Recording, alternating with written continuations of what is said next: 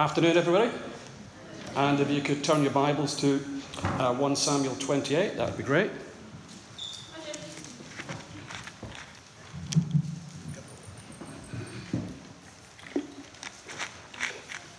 And we're coming to the story that Sam, uh, I think Sam is a bit jealous. He wanted this one. But I don't know who texted him to say that uh, had to do something different last week, but anyway, I've got it. And it's Saul and uh, the Witch of Endor, um, which sounds pretty dark, and Sam's alluded to that over the past couple of weeks. And it is pretty dark. It starts off dark and it ends dark. But hopefully, as we go through the chapter and hopefully see some light at the end of the tunnel and learn some lessons that we can apply in our own lives. So let's read chapter 28. In those days, the Philistines gathered their forces to fight against Israel. Achish said to David, You must understand that you and your men will accompany me in the army. David said, Then you will see for yourself what your servant can do. Achish replied, Very well, I'll make him my bodyguard for life. Now Samuel was dead, and all Israel had mourned for him and buried him in his own town of Ramah. Saul had expelled the mediums and spiritists from the land. The Philistines assembled and came to the, and set up camp at Shunem, while Saul gathered all Israel and set up camp at Gilboa. When Saul saw the Philistine army, he was afraid. Terror filled his heart. He inquired of the Lord, but the Lord did not answer him by dreams or Urim or prophets. Saul then said to his attendants, Find me a woman who is a medium, so I may go and inquire of her. There is one in Endor, they said. So Saul disguised himself, putting on other clothes, and at night he and two men went to the woman. Consult a spirit for me, he said, and bring me up the one that I name. But the woman said to him, Surely you know that Saul has done. He's cut off the mediums and spiritists from the land. Why have you set a trap for my life to bring about my death? Saul swore to her by the Lord, As surely as the Lord lives, you will not be punished for this. Then the woman asked, Who shall I bring up for you? Bring up Samuel, he said. When the woman saw Samuel, she cried out at the top of her voice and said to Saul, Why have you deceived me? You are Saul. The king said to her, Don't be afraid. What do you see? The woman said, I see a ghostly figure coming out of the earth. What does he look like? he asked. An old man wearing a robe is coming up, she said. Then Saul knew it was Samuel, and he bowed down and prostrated himself with his face to the ground. Samuel said to Saul, Why have you disturbed me by bringing me up? I'm in great distress, Saul said. The Philistines are fighting against me, and God has departed from me. He no longer answers me either by prophets or by dreams, so I've called on you to tell me what to do. Samuel said, Why do you consult me now that the Lord has departed from you and become your enemy? The Lord has done what he predicted through me. The Lord has torn the kingdom out of your hands and given it to one of your neighbours, to David. Because you did not obey the Lord or carry out his fierce wrath against the Amalekites, the Lord has done this to you today. The Lord will deliver both Israel and you into the hands of the Philistines, and tomorrow you and your sons will be with me. The Lord will also give the army of Israel into the hands of the Philistines. Immediately Saul fell full length on the ground, filled with fear because of Samuel's words. His strength was gone, for he'd eaten nothing all that day and all night. When the woman came to Saul and saw that he was greatly shaken, she said, Look, your servant has obeyed you. I took my life in my hands and did what you told me to do. Now please listen to your servant and let me give you some food so that you may eat and have the strength to go on your way. He refused and said, I, I will not eat. But his men joined him in urging him, and he listened to them. He got up from the ground and sat on the couch. The woman had a fattened calf at the house, and she butchered it at once. She took some flour, kneaded it, and baked some bread without yeast. Then she set it before Saul and his men, and they ate. That night they got up and left. Quite, uh, quite heavy chapter. I think uh, Sam's already prayed, but I think I'll pray again before doing this one.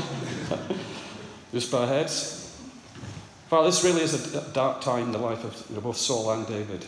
And, uh, you know, you put it in the Bible for a reason, God, and it's not so that we can look away from it and think, well, I'm, I'm, I'm not like Saul, and there's nothing I can learn from it. You've put it there for us to get something out of it, God. And I do pray as we go through this chapter uh, that you can just guide me in finding the lessons that we're supposed to learn from this. In His Son's name, amen. amen. Right, so the last chapter is all about David. This one's about Saul. Well, almost all of it. And the first few verses sets a, sets a scene. Oh, I got my clicker? Yes, it's working. So in 1 Samuel 28:1 it says, In those days the Philistines gathered their forces to fight against Israel. So here we are, it's seen as the battle, the day before the battle between the Philistines and Israel. And as a story unfolds, which is Saul's story, the writer reminds us in the first few verses that where David's at. You know, David's actually with the Philistine army. Now, he's an Israelite, but he's actually with the enemy. And it opens up with this kind of strange conversation that he has with uh, Achish. Ho- hopefully, I've pronounced that right. I'm sure if I haven't, Neil let me know. Um, Achish, who is the leader of the Philistine army, and he's just reminding David, like, no, you do understand, you're on our side now. Um, I know you're an Israelite, but you've joined us. And he's sort of checking his loyalty out. And David gives a sort of an ambiguous response that says, Yeah, yeah, yeah, yeah I, I get this, don't worry, I, I'm with you. And Achish obviously believes it, and it isn't ambiguous because David doesn't actually intend fighting against uh, his own people. But uh, Achish buys it and says he's going to make him bodyguard for life. So David's not in a, not in a good place spiritually uh, or location wise. So, how, how did he get here? How did he end up in this odd predicament? Well, two weeks ago, Sam went through chapter 27, and what, just a quick recap of that. You know, David has finally snapped. He's got fed up being hunted down by Saul, and in desperation, he starts to make some bad choices and he runs. And if that wasn't bad enough, where did he run to?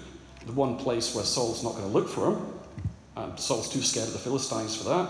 So David runs to the Philistines. And, you know, David's sort of really messed up at this point. Not the first time he's messed up, he's done it on a number of occasions. But at this point, in this dark sort of start to this chapter, it looks like he's heading down the same road as Saul, or the same road that Saul's been on for a long time. But the main story, that's where we leave David, the main story is about Saul. And so the story switches to the other side of the impending fight. And in verse 4 it says the Philistines assembled and came up. So it starts off the same kind of way, but now it's talking about it from the other side, from the, from the Israelite army. And so it sets up the scene. On one side, you've got the Israelites. On the other side, you've got the Philistines. On one side, you've got David, who's on the wrong side of the tracks. On the other side, you've got Saul, who's the bad guy, but on the right side of the track. So it's a pretty messed up start. But before we get into the story of the witch of Endor, there's a little um, couple of couple of things in verse three. The writer tells us that we're going to need to understand the story. And the first thing is that the prophet Samuel was actually dead. Now, that wasn't news, that was already given to us in chapter 25. We already knew this. And also that Saul had expelled the mediums and spiritists from the land. So these two things are relevant um, for what comes next. And I think it's also just reminding us that Samuel being dead and Saul and David completely out to lunch, there's a complete spiritual vacuum in, in Israel and no prophet to, to fill the, the spiritual gap. So here, here's Saul. He's about to get attacked by the Philistines. And what's his response? As always, it says he was afraid. But it takes it one step further this time.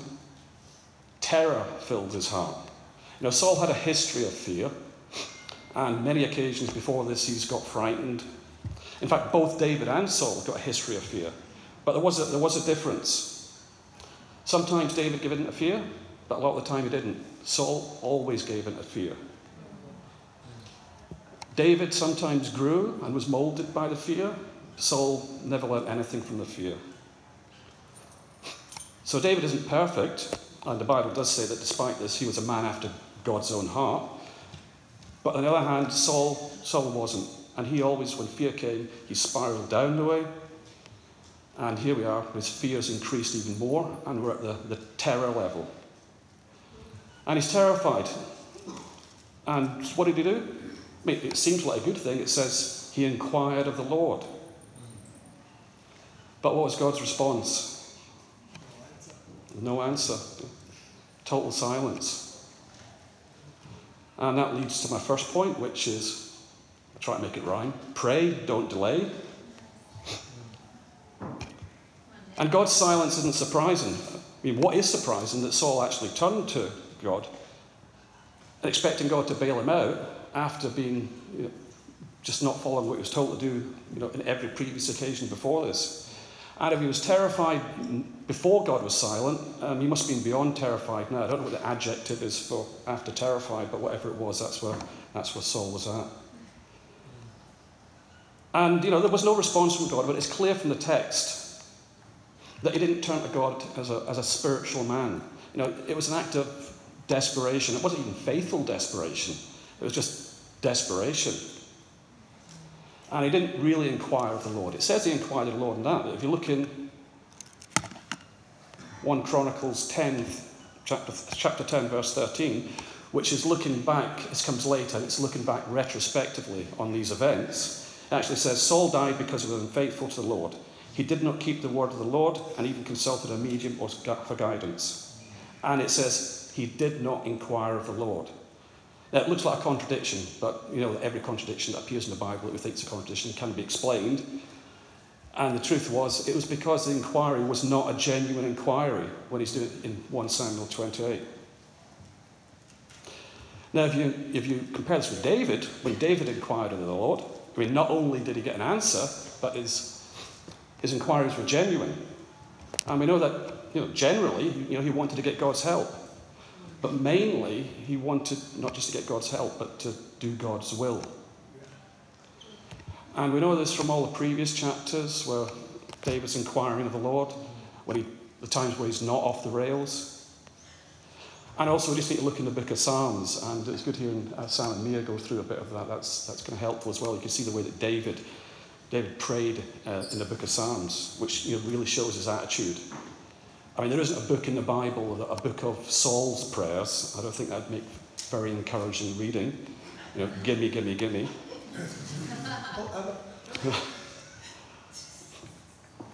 but uh, if David is so good at inquiring of God, then why is David at this particular time not with the Israelite army about to, why is he at the back of the Philistine army about to, so it seems like uh, a little bit of a contradiction there.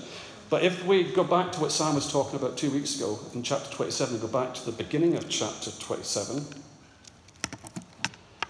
chapter 27, verse 1, it starts off, it says, But David thought to himself. And then it says, One of these days I will be destroyed by the hands of Saul, and explains what he was thinking to himself. You know, it doesn't say David inquired of the Lord, it says David thought to himself. It doesn't even say that David prayed for God to, for help or to re- reveal his will. All he did was think to himself. And uh, I know how things go in my life when all I do is think to myself.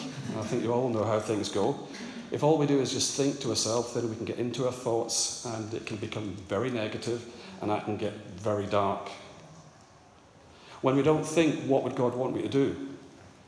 And you know, you can think, what would God want me to do? But there's also a couple of other ways of doing that. And obviously, one of them is praying for what, what does God want me to do? And it, when we pray, it can't just be telling God that, uh, you know, a series of wants, you know, insisting that we get it. Like this was Saul's approach to prayer just give me, give me, give me. You know, it has to be like David with an attitude of, uh, you know, okay, I would like this, but what do you want me to do in this situation? And if you want to see how to do this, then as I said, Book of Psalms is the, the perfect place to look at how David really implored of God and wasn't just wanting things, but wanted to actually put into practice what God's will for was in his life. Not at this point, but that's because he didn't do that. He thought to himself. And so the first point is we can get, get from the text, even though it is a dark text, is to remind us to pray and don't delay. Anyway, back to the story. And As I said, this wasn't a genuine request for God to direct him, and we know this also by what he did next. And what did he do next? I mean, what was his uh, great plan, his great idea? Um, inquire of a witch instead of inquiring of God. Now, that's a bit dramatic because obviously the text also says medium, but uh, witch or medium or cult, you know, it still wasn't a good move. And it wasn't a good move for you know, a couple of reasons. I mean, firstly, he's, he's a king of Israel, he's God's anointed. He's just trying to get help from God. That doesn't work. So instead of trying again, whatever, he, he turns to the occult. And he, know, and he knows this is wrong. Common sense would tell you that, but he doesn't need that. He knows the law, he knows what he's supposed to do. And there's a couple of verses, I won't go through them all, but just first one from Leviticus 19:31. It says, Do not turn to spiritualists or mediums. Do not seek them out or be defiled by them. I am the Lord. And there's loads of other scriptures that make this really clear. You know, he wasn't just panicking and making a mistake, he was just completely going against what God had said. But there's another problem. Um, he's expelled all the, spirit, the spirituals and mediums from the land. So, one of the good things that he actually did earlier on is coming back to him. So, if they'd actually all gone, he'd be stuck. So, he's actually made it hard for himself to find one. But obviously, he hasn't done a great job because it says they do find one. But he's got yet another problem. The, the Philistine army is over here, and Israelite army is over here, but over here is where the witch is. So he's actually got to go round the Philistine army to actually get. I mean, he was really desperate to get to this medium. And then it gets, you know, he's, he's really just pushing his luck. So he knows he doesn't want to be recognized, so he disguises himself and he travels at night. He doesn't want to be recognized by the medium either, because if she sees it's King Saul, uh, you know, the person who's expelled all these people, then she's going to think she's going to get executed. So here we have this kind of ludicrous scene where Saul arrives at the house of a medium, disguised in the middle of the night.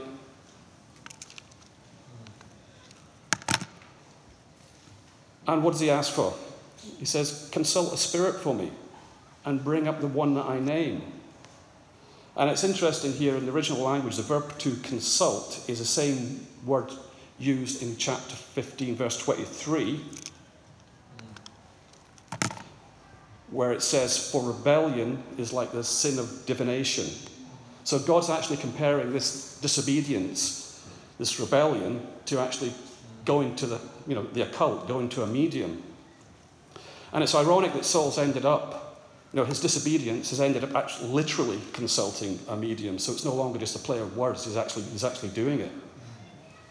But before, she, before he goes any further, she has got her suspicions and uh, she doesn't recognize Saul at this stage, but she does think it's kind of like a sting operation where she's going to get tumbled and she might be in trouble. And then Saul digs an even bigger, deeper hole for himself. He, he swears by the Lord that she won't be punished. You know, something else that you know, God says clearly you don't do. He actually swears, but the law says that she should be punished, she should be executed.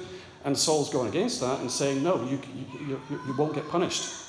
And I'll, I'll, swear, by that, swear by the Lord. And in a big reveal, who does uh, Saul want to bring back from the dead? Samuel. And at this point, Samuel does appear. I found a nice picture of that, if that's dark enough for you. And now, look, the text doesn't say how he appeared. And look, there are, there are a couple of possible explanations for this. And I think before we sort of finish the story, can't, can't kind of leave that hanging and explain what the possibilities are. Either this medium genuinely can bring people back from the dead, uh, which is unlikely, but the Bible doesn't say that couldn't happen. Satan has intervened, perhaps, maybe it's Satan causing this apparition of, uh, of Samuel to appear, and it's just one of his schemes. Or maybe God has intervened and actually taken a situation that is clearly wrong, going to consult a medium, but brought something good out of it. And perhaps he was silent before when Samuel wanted an answer, but now he's saying, okay, you want, you want an answer? Here's the answer. And you know, Samuel goes on to give him one last message. And to me, the, the, that's the explanation that seems most likely. I think it was God. And partly because of medium, didn't say the medium did anything, it just said Samuel appeared. Secondly, she's actually more surprised. Well, Samuel, uh, Saul's not surprised, he was expecting it, but she gets freaked out, she gets a surprise. And I think it reminds me of the movie Ghost. Hopefully, you've seen that, where, where Whoopi Goldberg is the medium, uh, but she's a charlatan. She's just you know, earning, earning, some money. It's not real. Then all of a sudden, Patrick Swayze turns up, a real ghost, because he's trying to get in touch with uh, Demi Moore and she just jumps out of her skin. So, you know, without making, making light of the situation, because it is pretty dark, I mean, it also has a bit of humorous side to it. It's probably the first time she's actually seen a real apparition. And thirdly, what Samuel actually says to Saul is a prophecy which comes true. And generally, that's the case in the Bible. It means it's from, it's from God.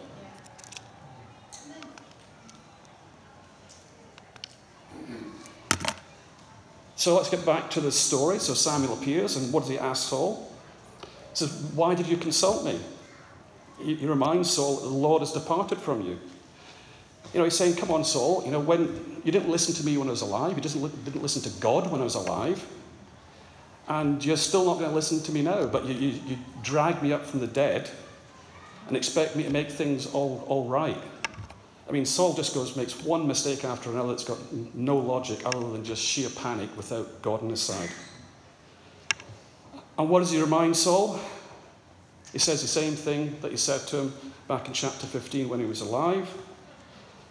And that was because, because he didn't destroy the Amalekites, that not only Saul, but his two sons are going to be dead the next day in battle, and the Philistines were going to win the battle. Saul was looking for a way out, and he tried everything he could think of, and now he realizes he gets the last, the last message that he gets from God. Nothing he can do, the game is totally up, and he just collapses in a heap with fear. And it's a really sad situation. You almost feel sorry for him, the mess that he's got himself into, and there's absolutely nothing that you can do about it. And I said it gets darker, and everything that he's done just makes the situation darker than it's been before. So, what are the things that we can learn from this, this story? Okay, we've, we've had pray, don't delay. Uh, the next thing I think we can learn, and I've got two, two out of three to rhyme, the third one doesn't rhyme, so don't get excited. Obey, don't stray. You know, what was Saul's basic problem? At the end of the day, he, he consulted a medium, he disobeyed God. And this was just a, you know, in a series of repetitive actions throughout the whole of 1 Samuel, throughout his life, that he didn't get what he wanted, disobedience, you know, like a spoiled child. And we can say, look, you know, I'm not like Saul. You know, if, if Saul, if God spoke to me directly, or if one of the prophets came and spoke to me, if you know, someone comes up to me, you know, an Old, Old Testament prophet and tells me something, then I'm sure going to do it. But lately, um, God's not whispered anything in my ear, and I don't remember anyone coming up in a shabby old uh, raincoat and giving me advice that looks like an Old Testament prophet. And uh, that's, that's not entirely true, because, you know, as we know, we may not get that experience, but God has spoken to us and he's spoken to us in a way that's clear for anybody to see. The Bible. And before I became a Christian, you know, I, I lived according to my own rules. and I did what I decided what I thought was right and wrong. And the cliche captain of my, captain of my own destiny, master of my own fate, uh, though my destiny and fate uh, never seemed to take me in the direction I was intending. But I was definitely in charge, but more like in charge of the captain of the, the Titanic. and then somebody invited me to church one day, uh, many years ago, and it prompted me to do something that I'd never done before, which was read the Bible. You know, as an atheist, I, would never, and I'd been an atheist, I was 29 at the time, been an atheist for years. I'd never read the Bible. And to be honest, I was expecting something else to happen. I was reading the Bible, I was expecting some kind of some mysterious event, some kind of sign or something. I'd hear a voice, you know, like, Paul did. You know, Jim, Jim, why do you persecute me? but it, I sat there day after day waiting for something and nothing happened. But then I realized that God was talking to me directly, you know, through what I was reading, through the Bible. I mean, we don't need to have God talking to us personally and have prophets come up to us. We've got the Bible. That was the point of it. And gradually I started doing, started doing what it said. In other words, didn't think about it at the time, but I started to obey. But I didn't think about obedience because, you know, obedience is an interesting topic. I'm a teacher and I expect, you know, I deal with obedience every day in my job. I expect the kids to obey me. Some of the time they do, but some they don't. And we, we are okay dealing with obedience in the life. You know, if Mark McGowan says stay home because of COVID, we'll, we'll stay home. We'll obey. And, but it come to obeying God, that sounded a bit more sort of creepy and strange. But as I started to change, I realized that I was just changed my life for the better because it seemed like it seemed right. But it was obedience. It, you know, it just made sense. And as my heart gradually softened, you know, I changed things that I was doing, so, which is basically what, what was called repentance. And I did become a Christian. And, you know, but that's not the end of it, you know. And most of us, most of us here have done that. We have become Christians. And if you haven't, you know, I do encourage you. Pick up a Bible, or better still, if you don't know where to start, get someone to show you, help you. Plenty of people would be willing to do that. If I hadn't done that um, all those years ago, I would be in a very different place from where I'm at just now. And that would not be a good place. I'd probably in a place in a place like Saul, I think. And so, for those of us who are Christians, you know, I thought after that point, you know, I'm in, um, never going to sin again. Um, but as we know, it's not quite like that. Um, you know, we fall, like Saul, we fall. You know, in a moment of weakness, we slip and we're tempted. And sometimes we slip again and we're tempted.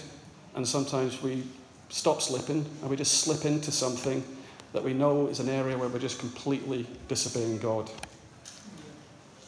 And now it's become deliberate. And this happens, and it, you know, it's happened to David as, as well as Saul. And David didn't just have a slight slip. No, he's well and truly fallen. He's with the enemy, about to, you know, in a position where he's been pushed into fighting his own people.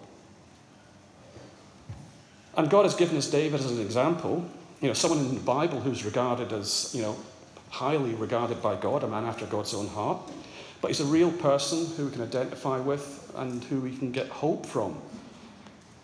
You know, David slipped, but he managed to claw his way back. And he's, uh, in the next chapter, spoiler alert, he will claw his way back after this slip, but he'll slip again. And as Christians, though, we can, we can fool ourselves think, into thinking, well, you know, I, I know that God exists. And as long as I obey some of it, you know, I, I'll be okay. But as well as David, God has given us Saul in this chapter to look at. And this is exactly what Saul did. You know, Saul had this history of partial obedience. Chapter 28 gives an example of that. You know, he obeyed God, he expelled the mediums, but now he's going to consult one of them. Previous chapters, um, he didn't completely destroy the Amalekites like he was told. He partially obeyed, he partially destroyed them. And, you know, we can be that way too. You know, we can sort of obey God, and do just enough to look like we're doing the right thing. Or we can be like Saul as well, when you know, we do things when people can see us. But in, in the darkness, skulking around at night, disguised, like Paul did going to consult the medium, we can do the exact opposite. Or we can even obey God in some areas of our life, but disobey in, in others. And, you know, religion, being religious is, is an aspect of that.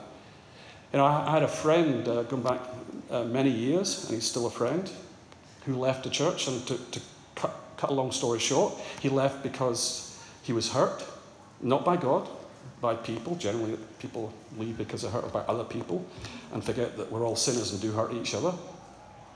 But he still wanted some religion in his life. He still wanted to have that sort of feeling like he's got some sort of connection with with God. So he still goes to a church, and he, he found a church that um, partially obeys God. And you can find a place to go to. There's many different groups, and you can find a group that to go to where it will let you continue to live your, your life the way that you want to and won't infringe too much upon how you want to live your life. That will interpret the Bible in a way that Not quite true, but gives you enough to make you feel like you're doing the right thing. And you can do a few pious routines, and you can think, you know, that's enough. You know, God understands. And you know, the, the crazy thing was, he, he hasn't. This guy who I was talking about, he hasn't even convinced himself that he's doing the right thing. I've had conversations with him, not that many, because he doesn't like to talk about it that much, where he'll look me in the eye and tell me that he's compromising, tell me he's not in obedience. And just looking at him, telling me this stuff when he knows he's not doing the right thing, he's not even self deceived. And I say, well, well, why do you keep on doing it? And he says, well, one day I'll talk to the minister, which you know is never going to happen. So he's just putting it off and giving himself a feeling that he's you know, okay with God. And he's self-deceived because he never dealt with the issues. You know, he, like Saul, you know, like David, he, he ran away. But unlike David so far, um, he hasn't come back yet. And he's blinded as time goes on by his bitterness, whatever to whatever caused him to run away in the first place. And now he's in partial dis- disobedience to God, which is no better than no, disobe- no obedience at all.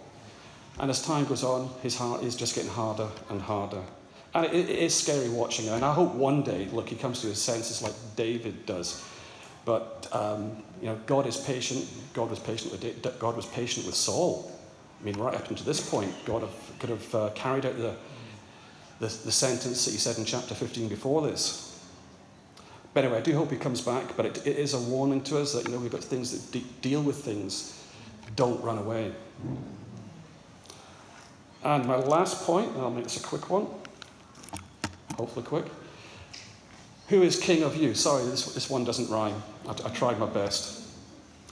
At the end of the day, Saul wanted God, but he wanted uh, something else. He wanted something else more than he wanted God. He wanted to be king, king of, king of Israel. But he wanted something even, even more than that. He wanted to be king of himself. He wanted to be king of, king of Saul. And here he was. He was a king, and king of Israel, and king of Saul, but he was still a king of Israel.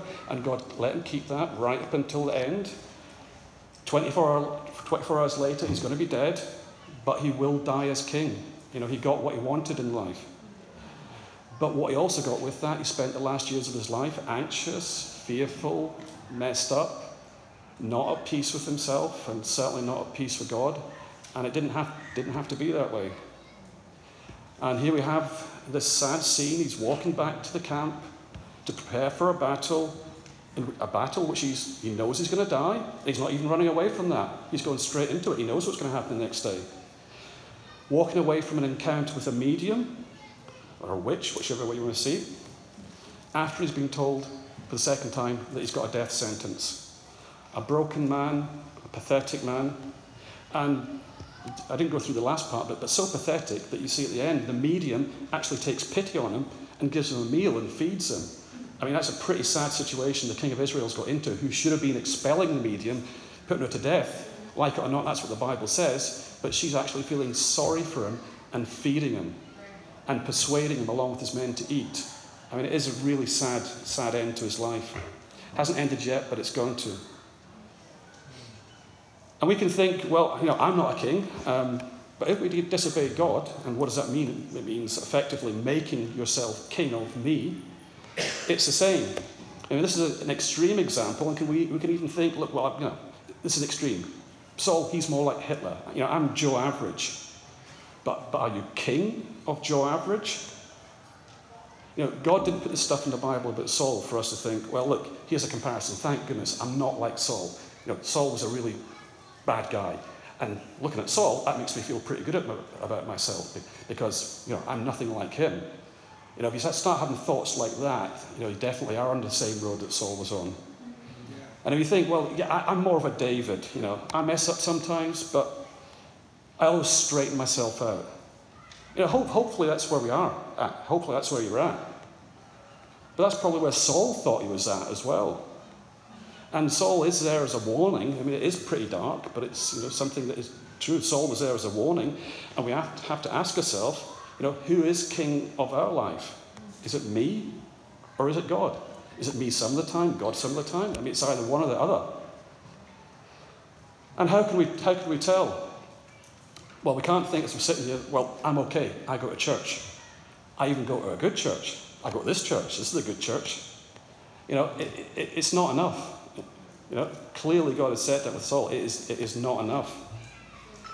Saul was an Israelite. You know, he was king of Israel, king of God's chosen people. I mean, he had plenty of religion in his life, but it, it wasn't enough. And here he is, you know, about to die the next day for his disobedience.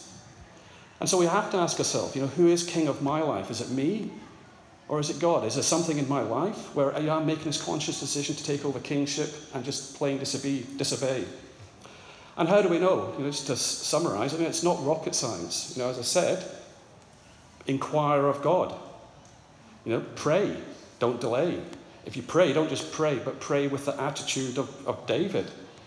Don't just think to yourself, but pray, but pray with the right attitude. And second point, obey, don't don't stray. Look in the Bible. Um, you know, it's you don't need God to speak in your ear personally. You don't need an Old Testament prophet. And if it's not clear, um, well, you may not may not like the answer, but if it's really not clear to you, you think it's an area of your life where you're just taken over, and you want to control, and you think you might be deceiving yourself. I mean, that's why God gave us a, you know, a church, which is not a place to be religious, but a group of people who help each other. You know, ask your friends, ask for advice. Or maybe you don't have to ask them because your friends have already told you something um, time after time after time, and maybe they've stopped, stopped telling you about anything. You know, as you're sitting there, you can be thinking, is this something that someone's been telling you? I mean, it could be about a lack of forgiveness, it could be about your marriage, it could be about pride, it could be unrepented, it's a pet unrepented sin that you just got used to, but people can see it. Or perhaps it's something that they can't see, but you know that it's there. And if we're holding on to something where we're disobeying God and we don't do something about it, if we hold on to, you know, God knows, you know, God, God cannot be mocked. So we, you know, we have to take Saul's example seriously. You know, if we don't continue to examine ourselves, you know, over time, you know, like my friend, yeah, our hearts can harden and reach a point where you're beyond reach. And Saul had reached that point. He was beyond reach, which is a really scary place to get to. And he had a death sentence the next day. And that's all that was left for God with him. He was beyond reach. And all it got, got reminded of from Samuel was God's judgment in the next day. And you know, David, David could have killed Saul earlier on and made his life easier but he knew he was disobeying God if he did that. And look, he got into other messes where he disobeyed God, but he didn't go down that road, no matter how tempting it was. And if he had went down that road, he would have never ended up with the Philistines in this particular chapter, because his heart was generally directed towards God. He wasn't perfect, but he always came back. And he left the judgment to God. And that's exactly what God did um, in chapter 28. Saul faced God's judgment. And uh, there, there is light at the end of the tunnel. Uh, there isn't a happy ending for Saul, that is for sure. And I can't pretend there is. But Israel moved on and it got a, a new king, David, you know, one who did inquire of God, one who did pray to God with an open heart, one who obeyed God most of the time, and we know he slips again, but and one generally because he let God be the king, be the ultimate king. He slips sometimes, but overall, his king was God. And you can see that from, from reading the Psalms, as I said before. I'll just leave uh, the last word. Rudyard Kipling actually wrote a poem about uh, this story as well. It's six verses long. I'll just give you the last verse. It says, Oh, the road to Endor is the oldest road and the craziest road of all. Straight it runs to the witch's abode, as it did in the days of Saul and nothing has changed of the sorrow in store for such as go down the road to Endor. Let's pray before we have uh, one final song. Father, thank you, thank you, God, that you have put this story in the Bible. Thank you that it's a, it's a dark story. You know, it's troubling, um, and you know it can't be dressed up as anything other than you know a real disaster in Saul's life. And it's there for a reason, God. You know, we don't want to go down the road that Saul went down. Just because we're not a king doesn't mean to say that we can't go down that road. And we've seen people going down that road, and it's sad, God. We do pray, God, that you know we're sobered by this, and as we look forward to you know David coming out of uh, the mess he's got himself into, and David becoming king, that we don't just completely put out of our heads what happened to Saul, and just take the warning seriously as we as we think about our lives. Pray these things in the Son's name. Amen. Amen.